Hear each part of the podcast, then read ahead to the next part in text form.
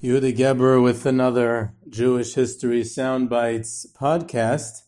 And um, today we'll t- speak a little bit about um, Remendel of Rimanov and his influence in the early Hasidus. His yahrzeit was just now, the day after Lag BaOmer, Yutes uh, Iyar, and um, and there's also a good reason for that. He, uh, as we'll see, he he was very, very much dedicated to the poor people, collecting money for them, caring for them.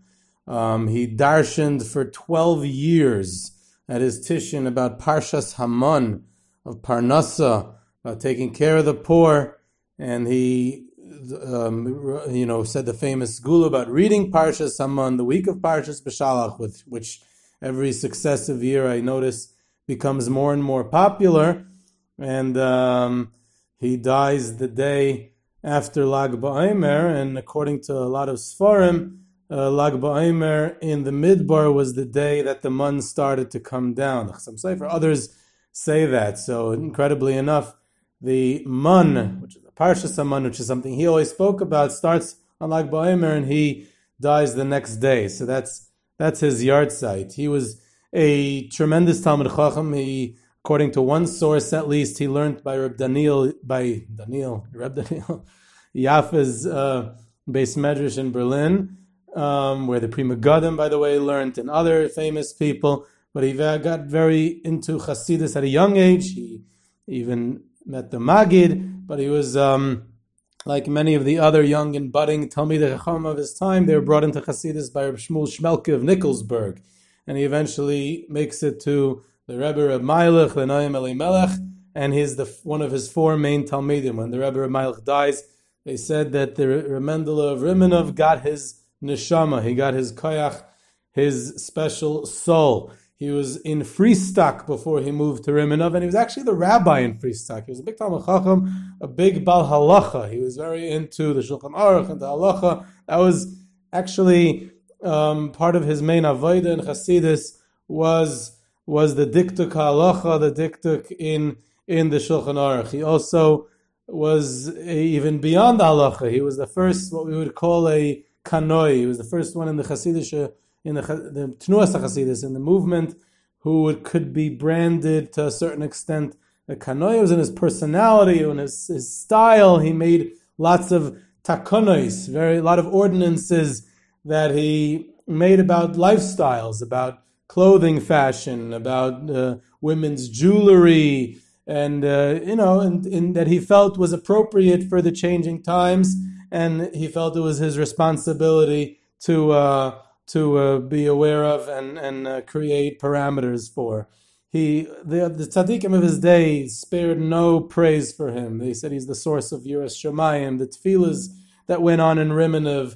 Everyone was machshav him. People came from all over and interestingly enough, he was succeeded not by one of his sons, but actually by his Gabbai. He was known as Reb Hirsch Meshurais, Reb Hirsch the Meshares, the helper, the one who ran his beis medrash, ran his chaser, who helped him out. One of the rare times in the history of Hasidus that a Gabbai, that a Meshares, someone who was just a helper, but was really a hidden, someone who was a tremendous tzaddik and who was so a real, a real uh, special person, and he succeeded the Rebbe as the Rebbe. That actually caused quite a bit of a controversy in the Hasidic world at the time because the it had already become accepted that at worst uh, a prize Talmid should become um, the, succeed the Rebbe, but ideally the son or the son-in-law it should stay in the family. And here the Meshares, the Gabbai, he becomes the Rebbe. So it actually caused quite a bit of controversy until he became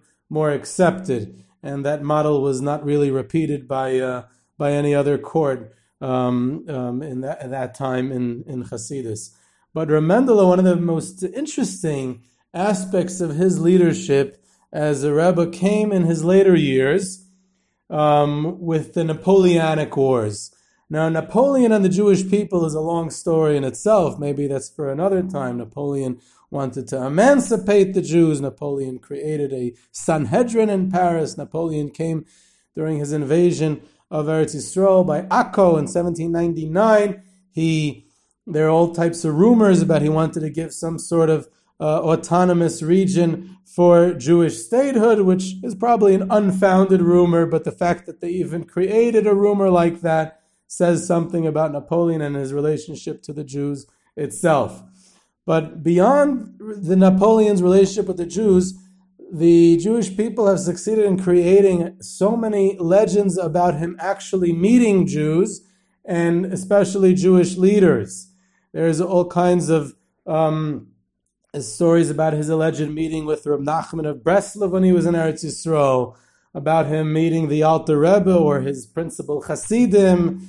There's even a legend, you know, the Litvaks didn't want to be left far behind in this, you know, the Hasidim had had made enough stories about Napoleon and their Rebbes, so they have another legend about Napoleon meeting Reb Chaim Volozhiner and asking him if he's going to win his war with Russia, and Reb Chaim Volozhiner obviously accurately predicting that he's going to lose, and he gives him a whole mushal with horses about how the grand army of Napoleon is composed of of uh, army of soldiers from all over Europe. So it's as if their horses pulling in different directions, each one trying to be stronger than the next, whereas the peasants' horses is too simple, weak horses not strong, mighty, beautiful horses like the rich man had, but those two horses know how to pull together, and that's the Russian army.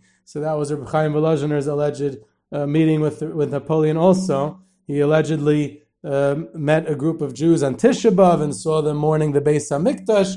There's all kinds of these these um, this mythology surrounding uh, Napoleon.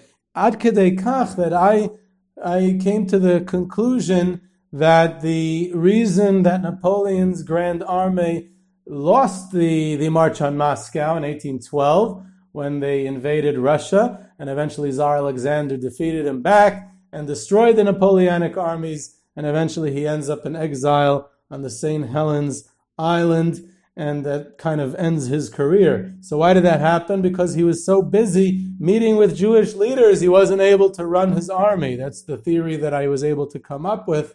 That uh, that maybe he, you know, he met more gedolim than your average American tourists come when they come for Sukkot with their family. He met more gedolim during his Russia invasion. So, um, so Napoleon and the Jews is quite an interesting story in itself and the the Jews in Eastern Europe when Napoleon uh, invaded and and uh, and and invades Russia, they ascribed tremendous messianic fervor to this. And Mendel of Rimanov did it more than any other tzaddik in Europe at the time. Mendel of said this is Milchomes Goig Umagoig. Napoleon is Goig Umagoig. He's bringing Mashiach, and we have to daven and make sure that he wins and uh, this is this is this is this is it. This is the last stage. Mashiach is going to come at the this final climactic, um, cataclysmic um, battle between Tsar Alexander of Russia and Napoleon. Mashiach has to come. Now, um, because of the war, a lot of people were losing their their livelihood, their living, There their pogroms, their armies coming through, and the Jewish life was in danger. So Remendel of Rimanov's Talmid or Raftoli of Ropshitz, he says, but Jewish people are going to get hurt, they'll get killed. How can we daven for Napoleon's success? And Remendel Rimanov says, the damage, the long-term damage to the Jewish people of Mashiach doesn't come is much worse. And Mashiach has to come at all expense, and therefore we have to daven for Napoleon. And the tzaddikim of Poland supported Napoleon. The Kozhnitzer Magid, the Chayz of Lublin, and others, and Raftali of Ropshitz was the only one in Poland who disagreed. He went and tried to convince the Kozhnitzer Magid to stop backing him, and um, and uh, and uh, that's a whole a whole story in itself about the Rosh Hashanah and the blowing the shofar in Rosh Hashanah, and really it has to do with the Alter Rebbe of Chabad, the the um, the Baal HaTanya, Reb Shneur Zalman of Liadi. He supported Tsar Alexander and he supported the Russia, and he was the one who eventually did win. So the Alter Rebbe was kind of vindicated, and everyone else was uh, dis, uh, was was eventually wrong. And um, and th- that story is fascinating because the Alter Rebbe, um, the question is, why did the Alter Rebbe support someone like the Tsar? If it was so tough for the Jews under the Tsar, why would he support the Tsar? And the answer given, based on a letter that probably is, is a forgery, it's probably not written by the Alter Rebbe, but the, this letter was accepted by many mainstream historians, by definitely everyone in in the uh, in the in followers of the Alter Rebbe, was that was that the the Alter Rebbe wrote um, that it's better to have Tsar Alexander, where it's not good Gashmias, but at least we have we're able to stay Jews, we're able to stay enclosed in our communities, in our kahilas, in our towns, in our shtetls, and therefore the ruchnias, the spirituality, the spiritual Jewish life of the Jews won't suffer. Whereas if we're under Napoleon, he's going to give us emancipation, and that will be followed by assimilation. For many, many reasons, which I'm not going to go into now, it seems that the Alter Rebbe never wrote such a letter, and a lot of proof is otherwise, is that he had much better reasons to support Tsar Alexander over Napoleon. And it was actually much better for the Ruchnius and the Gashmius of the Jewish peoples. In general, the Alter Rebbe cared about the Gashmius of the Jewish people. And if they were going to suffer, he's not the type that would want the Jewish people to suffer. And he definitely cared for them and was like a father to them. And it's not the type of thing that he would want, but there's much better proofs than that. Um, but we have to see things in context. Why?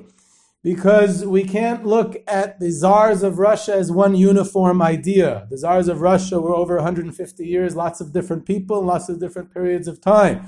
Tsar Alexander should not be mixed up with Tsar Nikolai, who succeeded him. Tsar Nikolai was terrible for the Jews. The Cantonist decrees were under Tsar Nikolai forced expulsions of the Jews from certain areas in the Russian Empire, the Pale of Settlement, and many, many other things happened under Tsar Nikolai. Tsar Alexander was actually, especially in this early stage, was actually a dream come true for the Jews. With the collapse of the Polish kingdom, with the partitions of Poland at the end of the 17th, at the end of the 18th century, excuse me, it brought stability to Poland. The, un- the instability that the Jews suffered with the collapse of the Polish kingdom was not good for them. Instability in general is not good for the economy, it's not good for anti Semitism, pogroms, and other things. And the Tsar brought stability. Not only that, but in 1804, he passed a whole legislation in regards to the Jewish communities of Russia.